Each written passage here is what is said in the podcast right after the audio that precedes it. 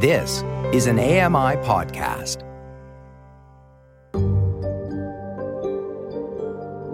Welcome to Voices of the Walrus on AMI Audio, where professional readers give voice to articles from Canada's best general interest magazine. I'm your host, Roger Ashby.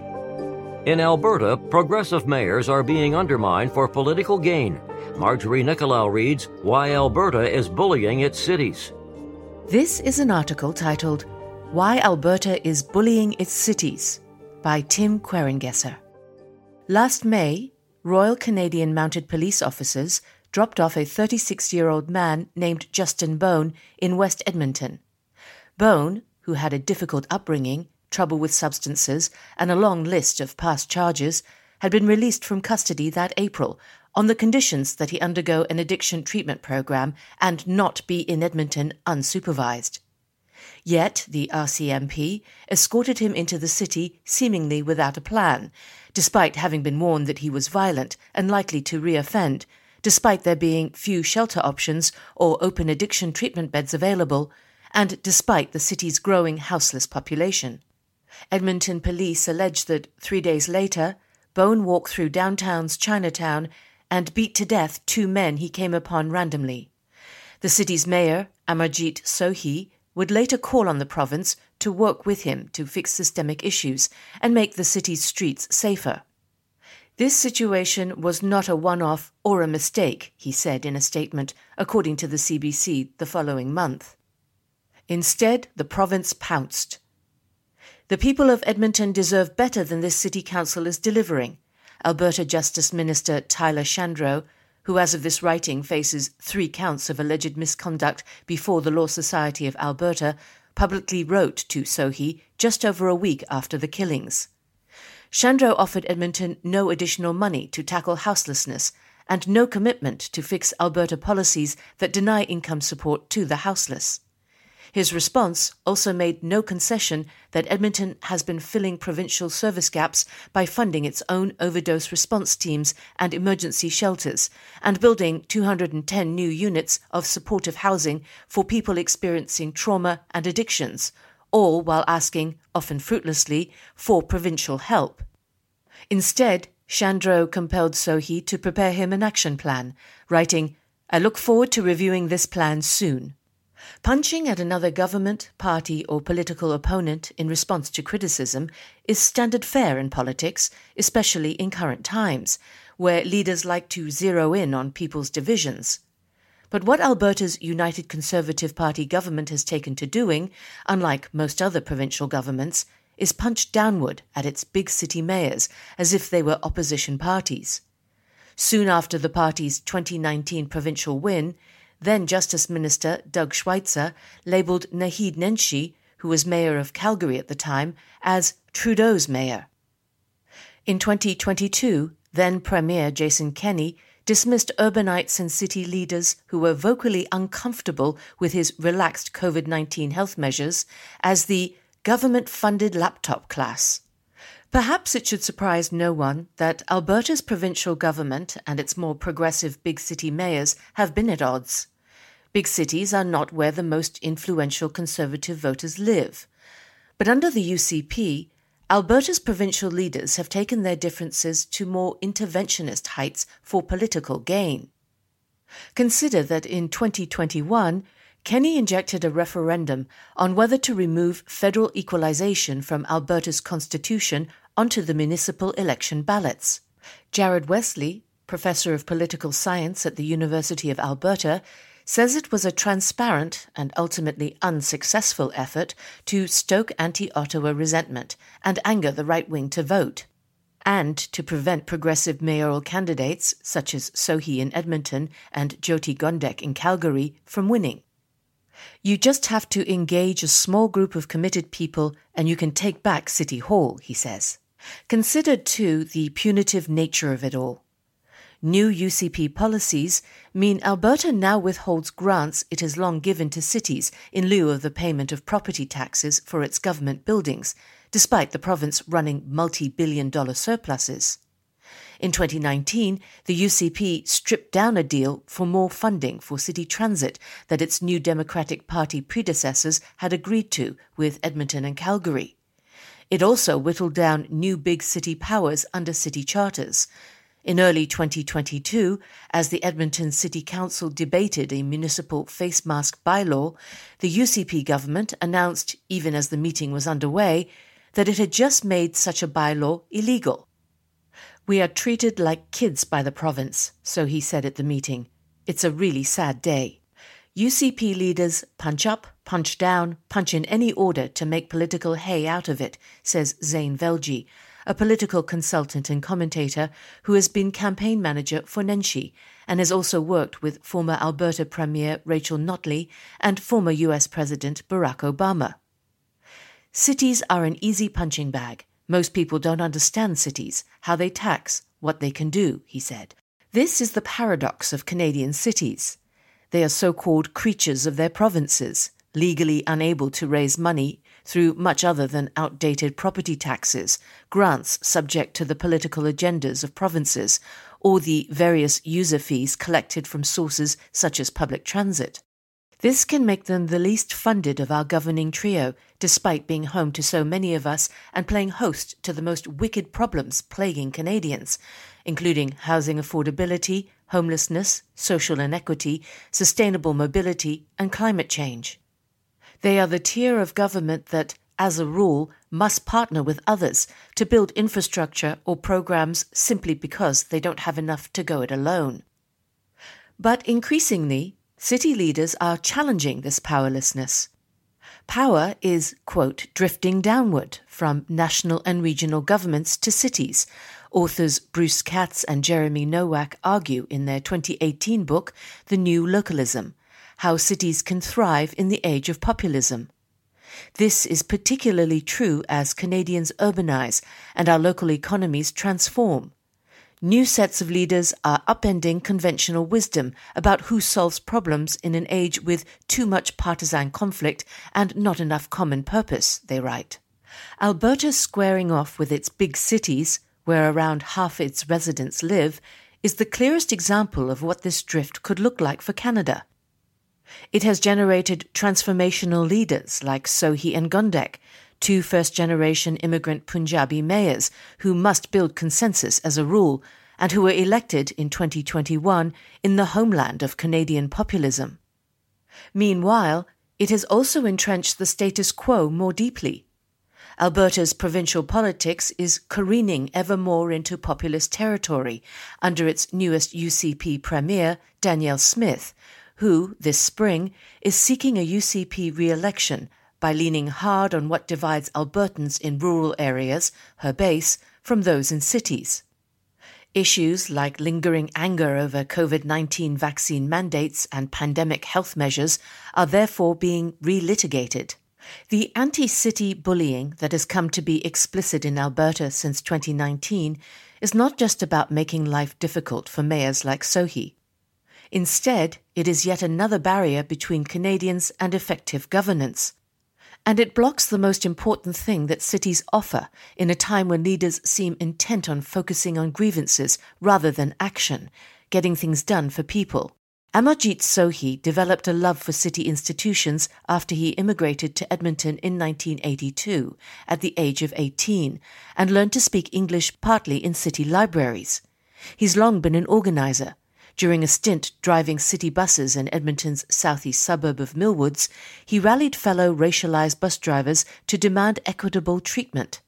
In 1988, he found himself in an Indian jail because he joined an activist street theatre group helping Indian farmers advocate for their rights. Sohi's history comes through in his politics. His election campaign was one of hope and ideas, and avoided personal attacks and divisiveness as he ran against a right wing populist and former UCP hopeful Mike Nickel, who talked about freedom. Sohi won by more than 45,000 votes.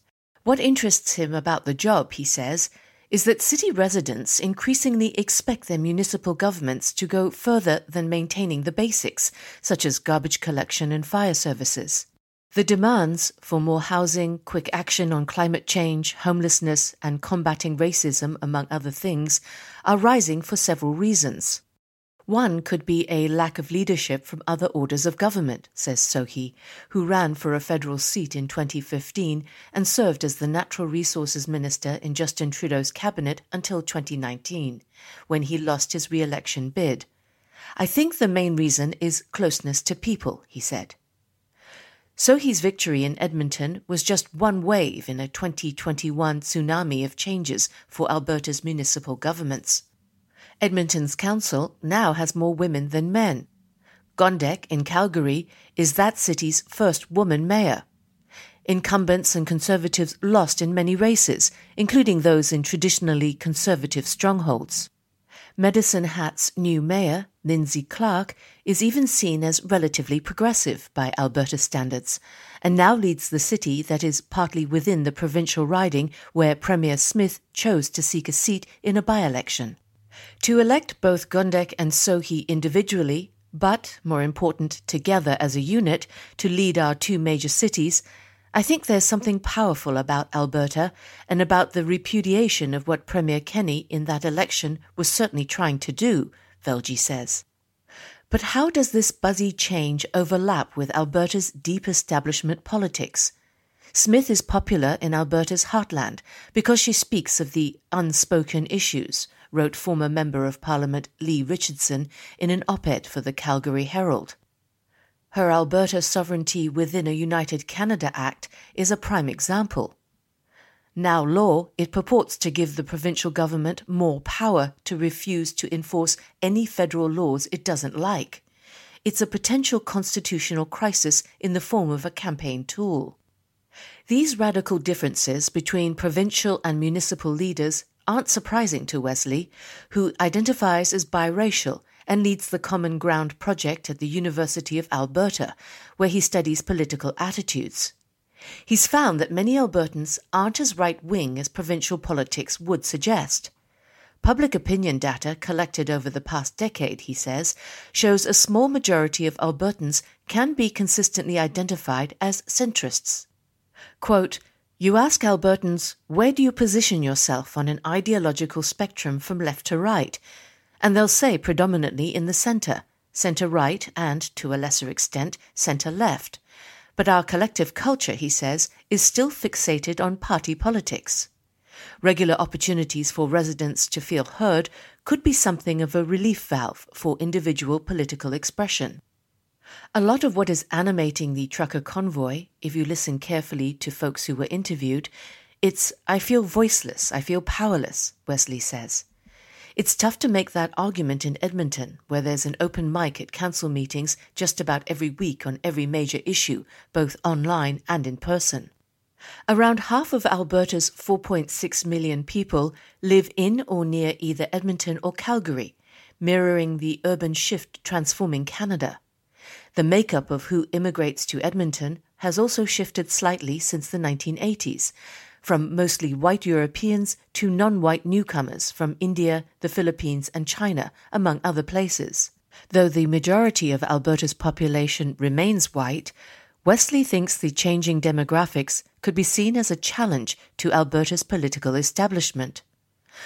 What I think worries the Conservatives and Jason Kenney has spent an entire career trying to build people of color into the conservative movement, is that they know they're outnumbered by progressive people of color, he says.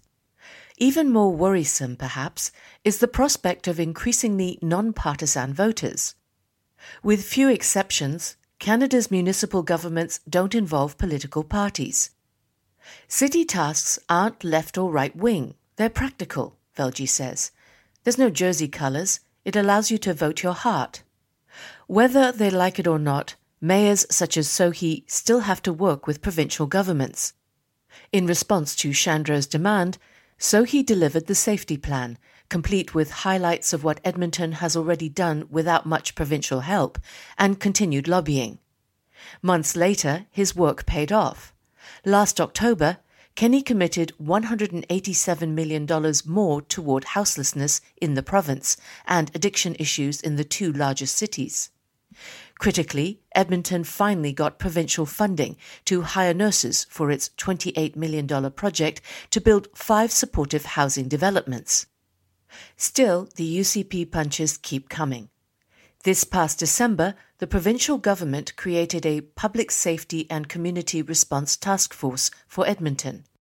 Of the task force's 12 members, only two were from Edmonton's City Council, and both were conservative leaning councillors. Sohi was not invited, though the city's police chief was. In February, in a pilot project, the UCP appointed 12 new sheriffs to patrol Edmonton's downtown. These measures still didn't address Sohi's goal of eradicating root causes of unsafe city streets instead of just hiring more cops, but Sohi had no recourse. It's situations like these that capture the limitations of where cities stand as they assume bigger roles in Canadian politics. Any premier who wants to win over a city mayor need only dangle money in the form of grants that can be used to fund municipal services, or even look to Premier Doug Ford's new Strong Mayor Bill in Ontario, which gives Toronto and Ottawa's mayors the ability to pass bylaws with only a minority of council support on matters that also fall under provincial jurisdiction. And who could ever forget Ford slashing Toronto's council size nearly by half in 2018? Zach Taylor, a political scientist who specializes in urban political economy at Western University, says the preemption of the work of local governments by more senior ones has an entire language and scholarship in the United States. But there, he says, political culture is built from the bottom up, and cities can and do create their own policies on almost anything imaginable. Think minimum wage, taxation, laws that forbid certain firearms. Canada, he says, still adheres to its British roots in taking a top down approach to political power. In the US, local governments, especially big ones, are always testing the limits of their authority through litigation and suing other governments, Taylor says. We don't really do that here. I actually don't see a lot of evidence across the board of municipalities pushing the edges. They complain way more than they actually actively try to innovate. Canada's big cities need to break out of the complaining mode and take more power in their hands as they become the main places where infrastructure is built, ideas are tested, and wicked problems are solved. After this current period of divisiveness, people will increasingly want results from governments, Wesley says. I think politicians who are able to tamp down the rhetoric and get people focused on doing stuff, getting stuff done, moving forward, are the ones that are going to be the most successful electorally over the next five to ten years, he says. It's not going to be the folks who are howling at the moon and throwing insults across the aisle.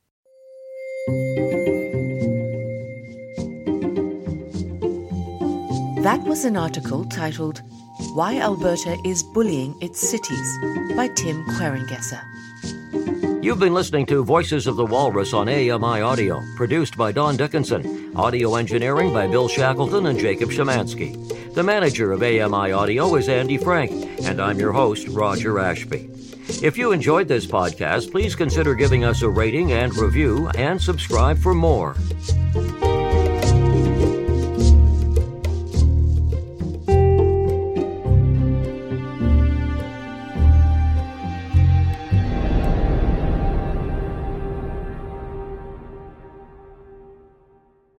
Us weekly for The Pulse with host Joeita Gupta, who brings us closer to issues impacting the disability community across Canada.